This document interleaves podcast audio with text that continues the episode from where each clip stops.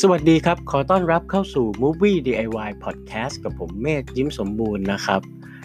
สำหรับ EP นี้นะฮะเราจะพูดกันถึงเรื่องของเนื้อหาสาระคุณค่าและความสนุกของภาพยนตร์นะฮะเรื่องราวในหนังเนี่ยประกอบด้วย เนื้อหาสาระ และกลวิธีในการเล่าสาระ และเนื้อหานั้นๆนะครับ ผ่านเรื่องราวการเดินทางของตัวละคร นี่คือจุดเริ่มต้นของทุกสิ่งนะฮะแต่ว่าในการเล่าเรื่องราวการเดินทางของตัวละครนั้น สิ่งที่จำเป็นมาก ๆสำหรับสื่อบันเทิงเนาะเราเรียกมันว่าความสนุกนะเราไม่สามารถแยกความสนุกและคุณค่าออกจากความเป็นภาพยนตร์ได้นะฮะ อันนี้ให้เข้าใจตรงกันก่อนอ่ามันมีบางคนหรือบางเสียงที่ที่เคยพูดมาแล้วแล้วเราได้ยินว่า ภาพยนตร์เป็นเรื่องของความสนุก เพราะฉะนั้นไม่ต้องใส่สาระลงไปก็ได้ อันนี้เรื่องจริงเลยนะ เราเคยได้ยินอ่าจากปากของหลาย ๆ ท่าน ซึ่งซึ่งเราไม่เชื่ออคุณเคยไหมคะถ้าสมมุติว่าคุณไปดูหนังสักเรื่องหนึ่งเนาะแล้ว แล้วถ้ามันไม่สนุก อันนี้มันชัดเจนอยู่แล้วว่าเดินออกมา เราจะต้องหงุดหงิดแน่นอน ต่อให้มันมีคุณค่าขนาดไหน มันดีขนาดไหน แต่มันไม่สนุกมันทำมันไม่ทำให้เรามีอารมณ์ร่วมใด ๆ เลย ก็ก็เราก็จะรู้สึกไม่ดีกับมัน แต่เคยไหมฮะที่ไปดูหนังบางเรื่องแล้วมันสนุกสนุกสนุกมากตอนที่ดูนี่เพลิดเพลินมากเลย แต่ออกมาจากโรงภาพยนตร์นี่คือเราเบาหวงเลย เหมือนกับมัน เอ๊ะเมื่อกี้เราดูอะไรไปนะฮะหรือการเดินออกมาจากภาพโรงภาพยนตร์อะแม้ว่ามันจะสนุกหรือไม่สนุกขนาดไหนก็ตาม แต่ แต่เราจะงงงเออเออว่าแบบเอ๊ะหนังเรื่องนี้ต้องการจะบอกอะไรเรานะผมเชื่อว่าหลาย ๆ คนน่าจะเคยเป็นกับภาพยนตร์หลาย ๆ เรื่อง จริง ๆ เหตุผลในการสร้างภาพยนตร์นะฮะมันก็มีมันก็มี เขาเรียกว่าหลัก ที่จะใช้สร้างก็คือมันเป็นมันเป็นธุรกิจที่ลงทุนสูงมากนะเพราะฉะนั้นเนี่ยหลักเกณฑ์ใหญ่ๆของมันเลยมันคือต้องสนุกก่อนนะฮะภาพยนตร์ต้องมีความสนุก แต่ในขณะเดียวกัน มันก็ต้องมีคุณค่าพอที่จะทำให้มันอยู่ในใจของเรา และมันและเราดีกว่า และเราก็จะไม่มีวันลืมหนังเรื่องนั้นนะฮะอันนี้คือ การ balance ของ2 ส่วนนี้ เพราะฉะนั้นเวลาเราจะเขียนบทภาพยนตร์ขึ้นมา หรือเรากำลังจะสร้างหนังขึ้นมาเนี่ยสองสิ่งนี้คือสิ่งที่ต้องใส่ใจนะคือเรื่องของความสนุกและคุณค่า ความสนุกเป็นตัวล่อ ให้คนดูเข้าไปสัมผัสคุณค่าของภาพยนตร์เรื่องนั้นๆนั่นเองนะฮะทีนี้เรามาดูกันในส่วนของคุณค่าก่อนละกัน หลายคนเนี่ยเริ่มต้นการสร้างภาพยนตร์เนี่ยจาก จากคุณค่า บางคนอาจจะเริ่มจากความสนุกแต่หลาย ๆ คนเริ่มต้นจากคุณค่า คุณค่าในที่นี้ของเราก็คือเรื่องของเนื้อหาสาระขีดเส้นใต้ไว้นิดนึงนะคำว่าสาระเนี่ยไม่ได้แปลว่า มันจะต้องแบบเป็นความรู้หรือเป็นอะไรแบบนั้น แต่สาระของมันคือสิ่งที่เราพยายามจะบอกผ่านภาพยนตร์ ซึ่งสิ่งนั้น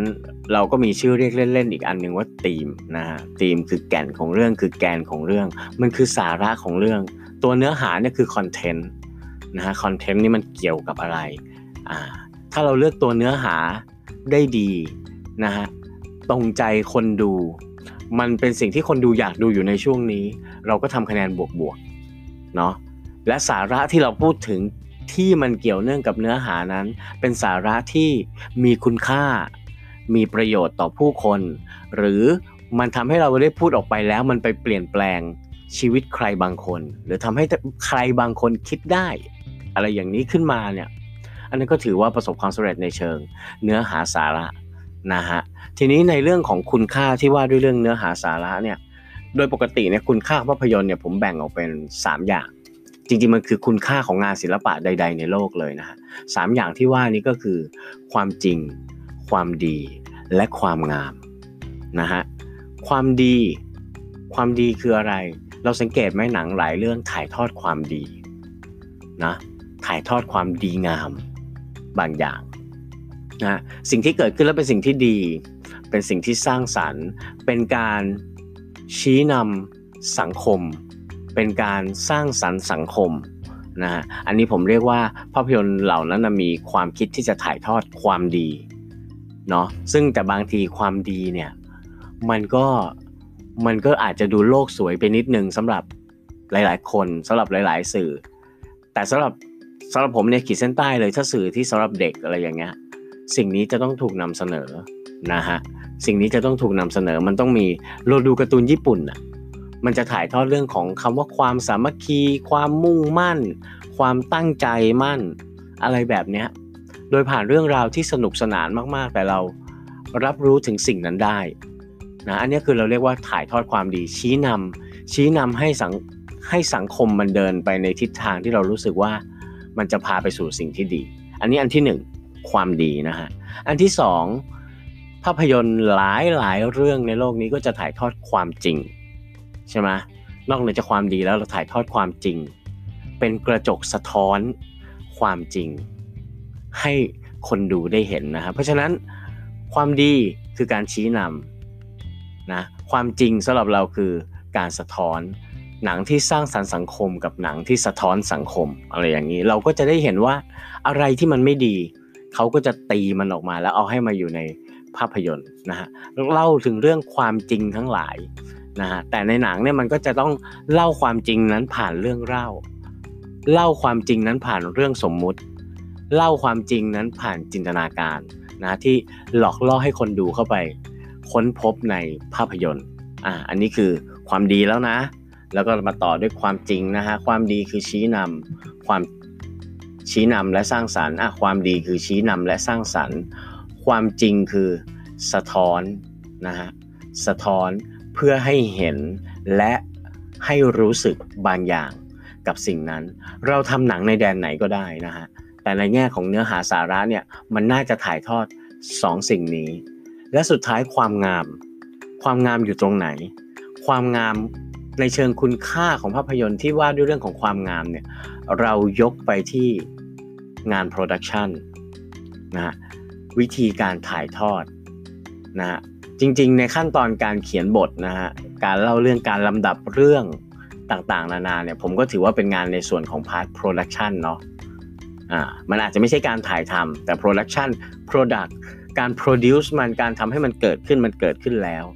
นะฮะมันไม่ใช่แนวความคิดอีกต่อไป เพราะฉะนั้นในส่วนของความงามเนี่ยก็คือ ถ้าในส่วนของการเขียนบทก็คือ ทักษะในการเรียงลำดับเรื่อง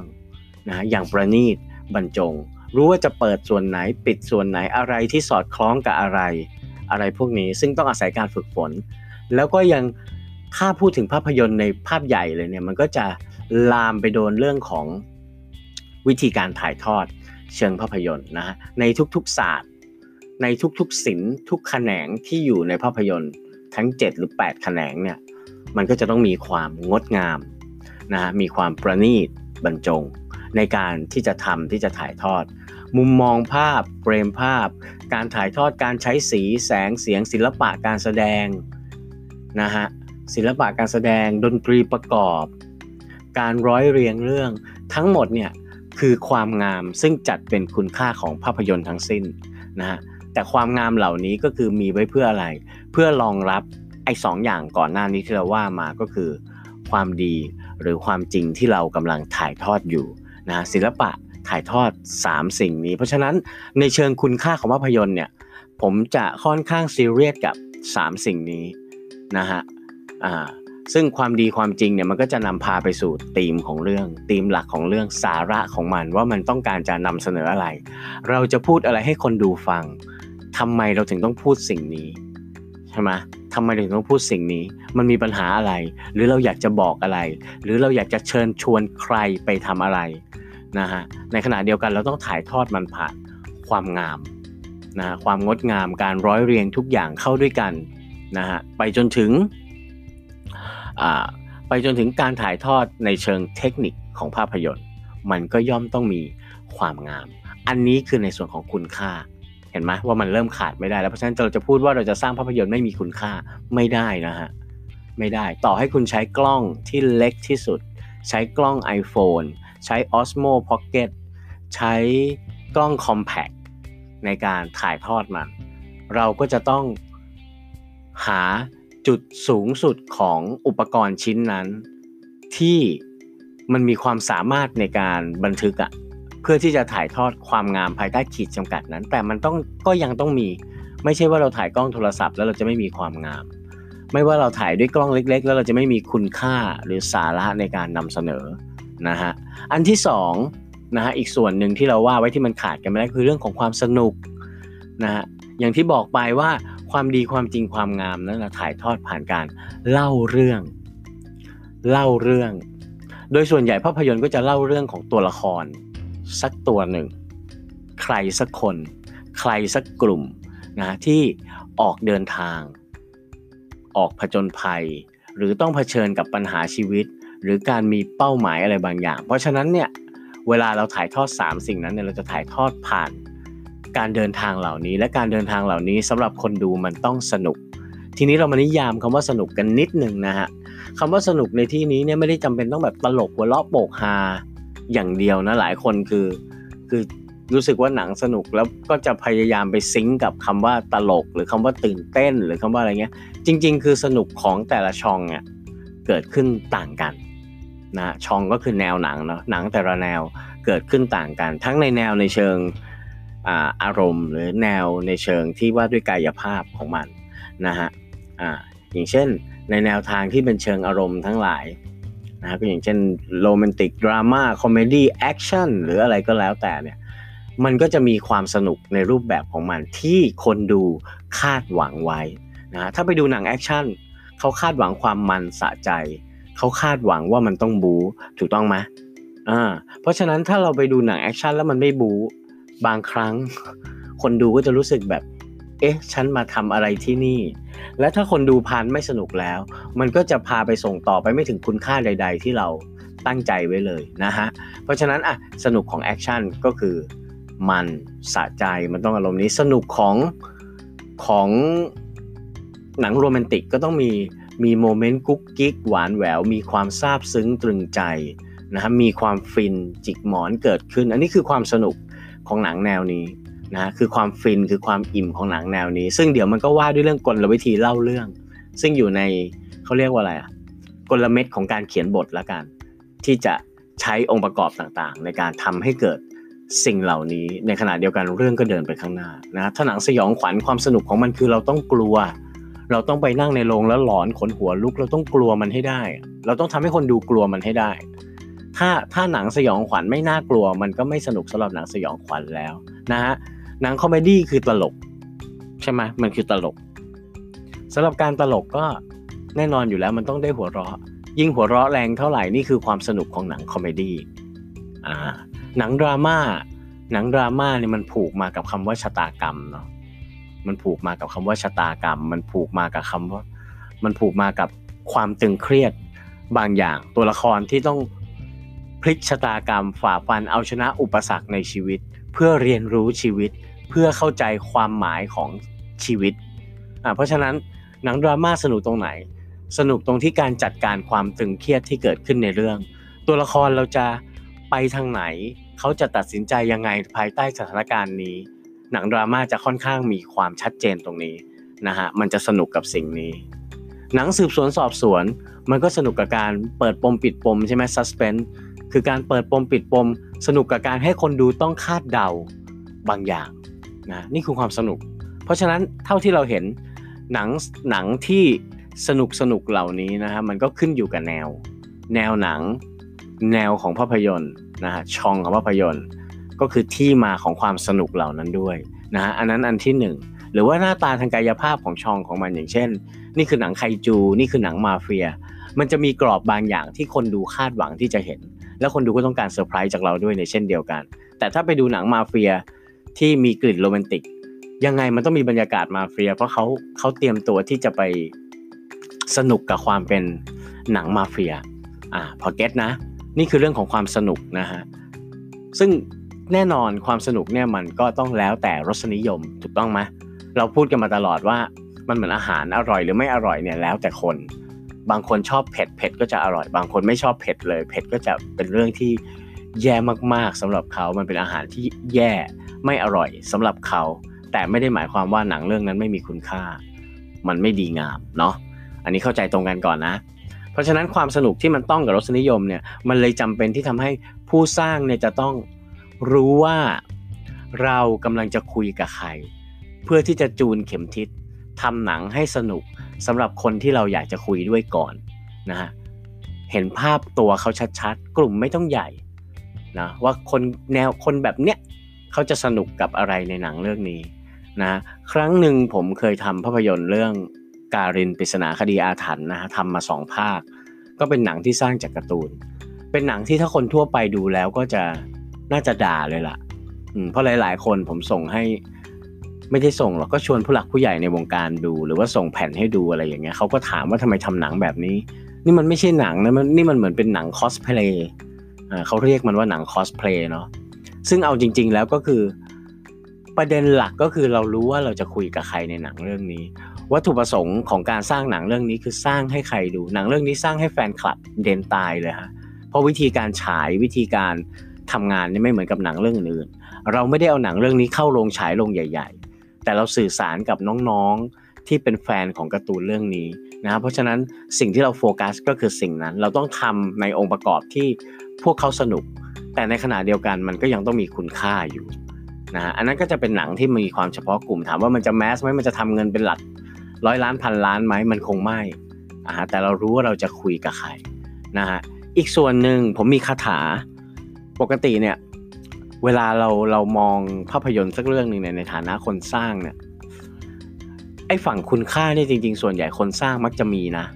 เท่าที่ผมสังเกตมาคนเขียนบทหรืออะไรต่างๆเนี่ยเขามักจะมีเขามักจะพูดว่าหนังของเขาเนี่ยพยายามจะสื่อสารอะไรนะฮะแต่ว่าเขาอาจจะลืมกลไกการเล่าเรื่องของความสนุก แต่หลายคนก็คือเริ่มต้นจากความสนุกเหมือนกันนะฮะแต่ก็จะมีคุณค่าคือผมผม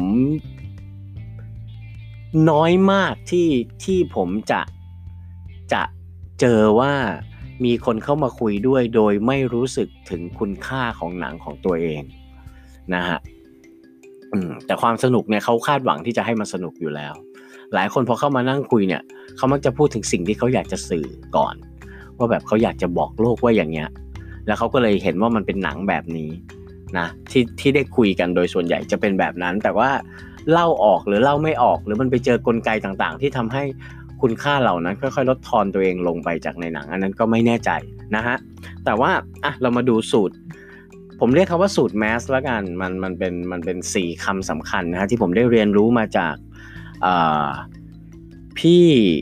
เหมียวเดอะชูดนะฮะเป็นบริษัททำโฆษณาเนาะตอนนั้นคือได้มีโอกาสไป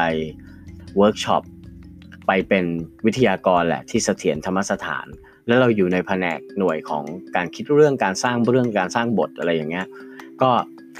มีเชิญพี่เหมียวมาเป็นวิทยากร แล้วพี่เหมียวพูดสี่คำนี้ขึ้นมา ซึ่งใช้กับวงการโฆษณา ซึ่งเรารู้สึกว่า เออ มันใช้กับวงการหนังก็ได้นี่ มันใช้กับอะไรก็ได้หลาย ๆ อย่างในโลกนี้ใช้กับสินค้าก็ได้ใช้กับอะไรก็ได้สี่คำนี้นะฮะมันมันมีสี่คำนี้มันมันมันเป็นสี่คำที่เราจะต้อง เรียกว่าอะไรอะระลึกไว้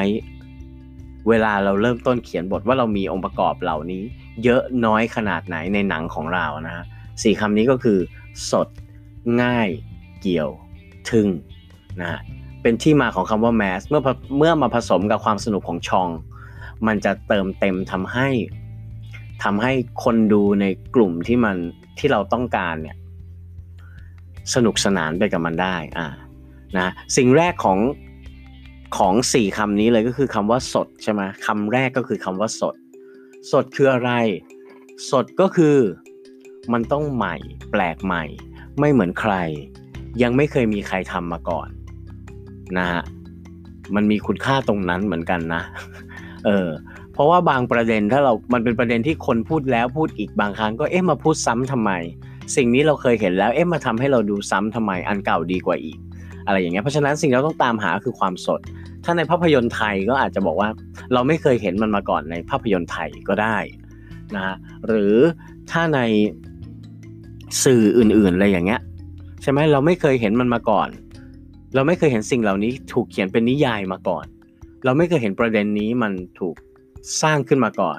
หรือสดเนี่ยอาจจะไปผูกกับทางกายภาพของโปรดักชันอย่างเช่น เทคนิคแบบนี้ไม่เคยมีใครใช้มาก่อน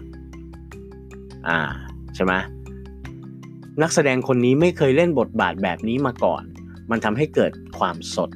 บางอย่างขึ้น แต่ถ้าในเชิงของการเล่าเรื่องการเขียนบทเนี่ยก็คือเรื่องราวเนี่ยไม่เคยถูกเล่ามาก่อน ไอเดียนี้ไม่เคยได้ยินมาก่อนนะฮะนี่คือความสด สดความสดเนี่ยมันจะดึงดูดความสนใจคน มันจะทำให้คนรู้สึกว่าเฮ้ยมันแปลกจังเลยน่าดูจังเลย แต่บางทีถ้าแปลกไปก็อาจจะส่งผลอีกด้านนะเราก็ต้องเวทดีๆ กับคำต่อๆไปเหล่านี้ 2. ง่ายนะฮะง่ายสำหรับเราเนี่ยสื่อบันเทิงแบบภาพยนตร์เนี่ยมันเป็นสื่อที่ต้องการความแมสในระดับหนึ่งเลย คือต่อให้เราพูดว่ามันนิชแต่มันก็ต้องต้องการต้องการคนดูนิชจำนวนเยอะๆอะใช่ไหมเพราะฉะนั้นเนี่ยบางอย่างเนี่ยถ้าถามเราคือมันจำเป็นที่จะต้องง่ายเพียงพอที่จะเข้าใจนะ ง่ายเพียงพอที่จะเข้าใจ แต่ต้องไม่ดูถูกสติปัญญาคนดูนะอ่าคือบางคนเนี่ยชอบทำเรื่องให้ยากให้ซับซ้อน องค์ประกอบซับซ้อนเยอะมาก แล้วมันไม่รู้เรื่องไงหรือว่าบางครั้งเราไม่ได้มอง คนที่จะฟังเราอะเขาอาจจะเขาอาจจะวุฒิภาวะต่ำไปสำหรับที่จะเข้าใจสิ่งนั้นสิ่งนี้มันก็เป็นไปได้นะฮะเพราะฉะนั้นมันก็เป็นการปิดประตูนะเพราะฉะนั้นการเล่าเรื่องการเล่าเรื่องเนี่ยเราสร้างให้มัน เข้าใจง่าย ๆ เข้าไว้ แต่การที่จะทำให้เข้าใจง่ายเนี่ยแหละคือสิ่งที่ยากนะเพราะเบื้องต้นเราจะคิดซับซ้อนก่อน มันต้องง่าย แต่สิ่งที่เราต้องการจะบอกมันยังอยู่ครบ และมีชั้นเชิงอ่าเริ่มยากขึ้นแล้วเห็นไหมฟังดูแล้วเริ่มยากขึ้นแล้วนะแต่มันต้องเล่าเรื่องง่าย ๆ ฉลาดเกมโกงเนี่ยหนังได้ไปห้าร้อยหกร้อยล้าน ใช่ไหมฮะง่ายอะเขาเล่าเรื่องง่ายแล้วเรื่องเรื่องราวของเขาไม่ได้ซับซ้อน เรารู้ว่าใครเป็นใคร เรารู้ว่าใครจะไปไหน เรารู้ว่าใครจะทำอะไรนะฮะไม่มีความสับสนไม่มีความซับซ้อนแต่สนุก พี่มากพระขนงง่ายนะฮะก็พันล้านไปนะฮะหนังออสการ์ที่เราไปเห็นเห็นมาส่วนใหญ่ก็จะอยู่บนฐานความที่เล่าเรื่องเข้าใจได้นะฮะแต่องค์ประกอบภายในมันจะมีความซับซ้อนในเชิงความรู้ของเขาเรียกว่าอะไรในเชิงความรู้ของเนื้อหาของหนังเรื่องนั้นๆ ก็ก็อาจจะเป็นไปได้ นะที่มันจะมีความซับซ้อนอย่างเช่น Interstellar เงี้ยคือจริง ๆ หนังเล่าเรื่องตัวเรื่องมันไม่ยาก ตัวเรื่องมันไม่มีอะไรยากเลย ตัวเรื่องก็คือเล่าเรื่องชายคนหนึ่งที่จะต้องออกไปทำภารกิจในอวกาศนะฮะเพื่อที่จะช่วยลูกสาวตัวเองอะ จริง ๆ คือช่วยโลกอะอารมณ์มันหนังสิ่งแวดล้อมนะประมาณหนึ่งแต่ว่าก็คือช่วยโลก แต่ว่าวิธีการของมันก็คือไปสู่เรื่องของ มิติที่ห้าเรื่องของอะไรพวกนั้นที่มันเป็นเรื่องแบบว้าว เราน่าจะดูแล้วงง น่าจะดูแล้วซับซ้อนแต่จริง ๆ คือ โครงหลักมันมีอยู่เท่านั้น ความง่ายมันเกิดขึ้นแล้วนะคนดูสามารถเก็ตสิ่งนี้ได้ง่าย ๆ ซึ่งมันพาไปสู่คำต่อไปนะฮะสำหรับตัวอย่าง Interstellar ก็คือคำว่าเกี่ยว เกี่ยวเนี่ยก็คือหมายถึงว่าเกี่ยวข้องมันมีความเกี่ยวข้องและเชื่อมโยงกับคนที่กำลังจะดูหนังเรา อืม กับคนที่จะชมภาพยนตร์ของเรานะฮะใน Interstellar เกี่ยวข้องกับคนดูยังไง ก็คือมันว่าด้วยเรื่องครอบครัวเนาะพ่อลูก นี่คือสิ่งที่คนดูจะเขาเรียกว่าอะไรเชื่อมโยงได้ นี่คือสิ่งที่คนดูจะเชื่อมโยงได้กับประเด็นนี้ เพราะฉะนั้นอาจจะมีเรื่องยากๆที่อยู่ในนั้น แต่คนดูยังมีความเชื่อมโยง และความเชื่อมโยงนั้นก่อให้เกิดความง่ายในความเข้าใจ นะเพราะฉะนั้นดูและไม่เข้าใจเรื่องมิติที่ 5 ใด ๆ เลย แต่เรายังเข้าใจเรื่องความรักของพ่อกับลูก อะไรอย่างนี้เป็นต้นนะครับเพราะฉะนั้นเกี่ยวเนี่ย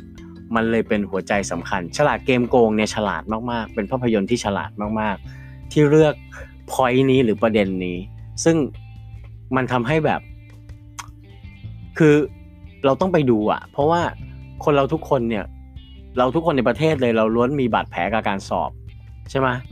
เราล้วนมีบาดแผลกับการสอบผมโฟกัสไปที่คำว่าเกี่ยวแบบในเชิงลึกนี้เลยนะคือเราทุกคนเคยสอบอยู่แล้วแน่ๆถ้าคุณผ่านระบบการเรียนย่อมเคยสอบอยู่แล้วใช่ไหมฮะแต่ว่า หนังเรื่องนี้มันว่าด้วยเรื่องของบาดแผลของคำว่าการสอบ เพราะฉะนั้นนี่คือเพนที่ทุกคนเจอ ทุกคนเคยเคยคิดจะลอกข้อสอบ หรือทุกคนเคยลอกข้อสอบ หรือบางคนเคยลอกข้อสอบอย่าใช้ว่าทุกคนดีกว่า หรือบางคนกลายเป็นผู้ให้ลอกข้อสอบ แต่ทั้งหมดทั้งมวลเนี่ยเราจะเคยเกี่ยวพันกับการทุจริต เล็กๆในห้องสอบ พอน่ารักน่ารัก อะไรอย่างนี้อ่าแล้วก็หลาย ๆ คนถ้าระดับลึกไปกว่านั้น หลาย ๆ คนรู้สึกว่าระบบการศึกษาของไทยมีปัญหาเนาะโดยเฉพาะเรื่องของการวัดผล ซึ่งหนังเรื่องนี้ก็ก็ถ่ายทอดสิ่งเหล่านั้น ความเกี่ยวความเชื่อมโยงมันมีค่อนข้างสูงนะฮะมันก็เลยเราก็เลยคิดว่า เออนี่คือนี่คือวิถีของ ของคำว่าเกี่ยวในในหนังเรื่องนี้ แล้วทำให้หนังเรื่องนี้ มันมีความเชื่อมโยงกับผู้คนแล้วส่งผลไปสู่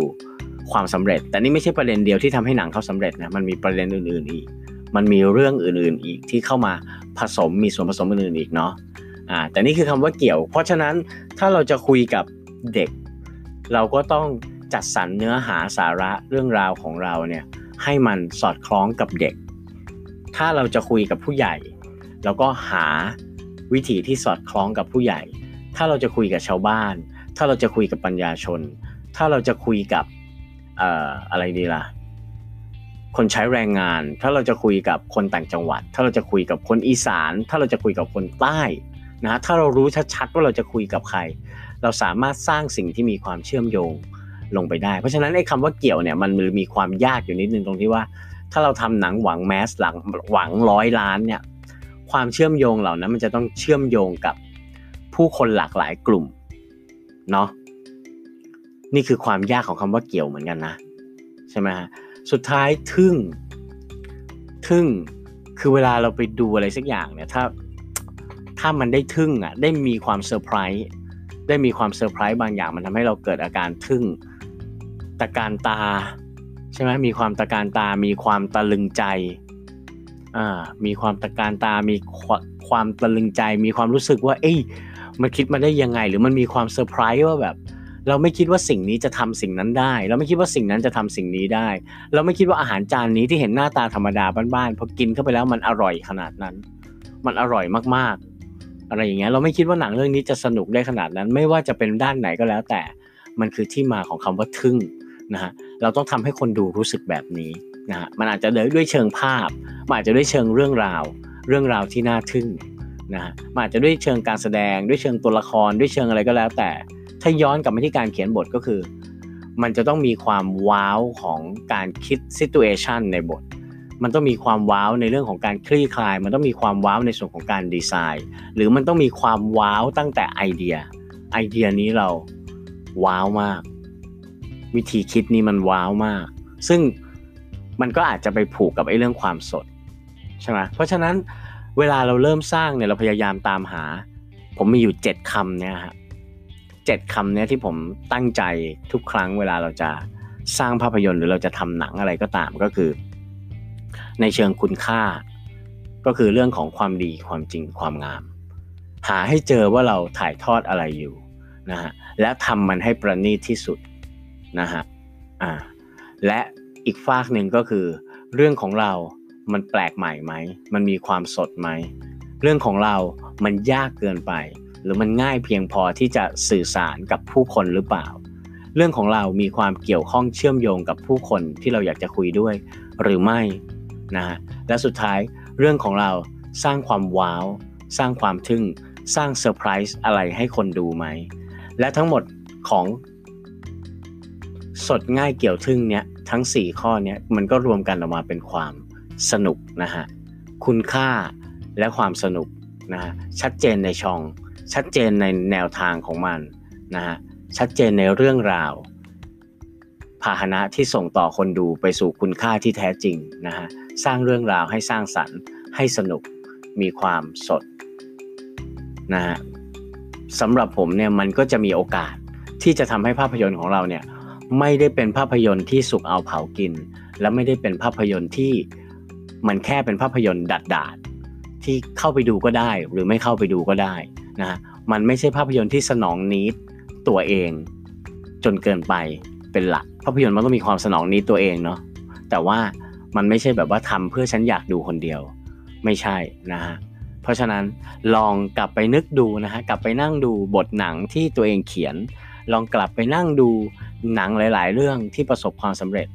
ดูซิว่าในองค์ประกอบเหล่านี้เขามีอะไรอยู่บ้าง เขามีอะไรไหม และหลังจากนี้ต่อไป เวลาเราสร้างภาพยนตร์ เวลาเราทำภาพยนตร์ ก็อย่าลืมรีเช็คกับสิ่งเหล่านี้นะครับ ขอให้มีความสุขกับภาพยนตร์ สวัสดีครับ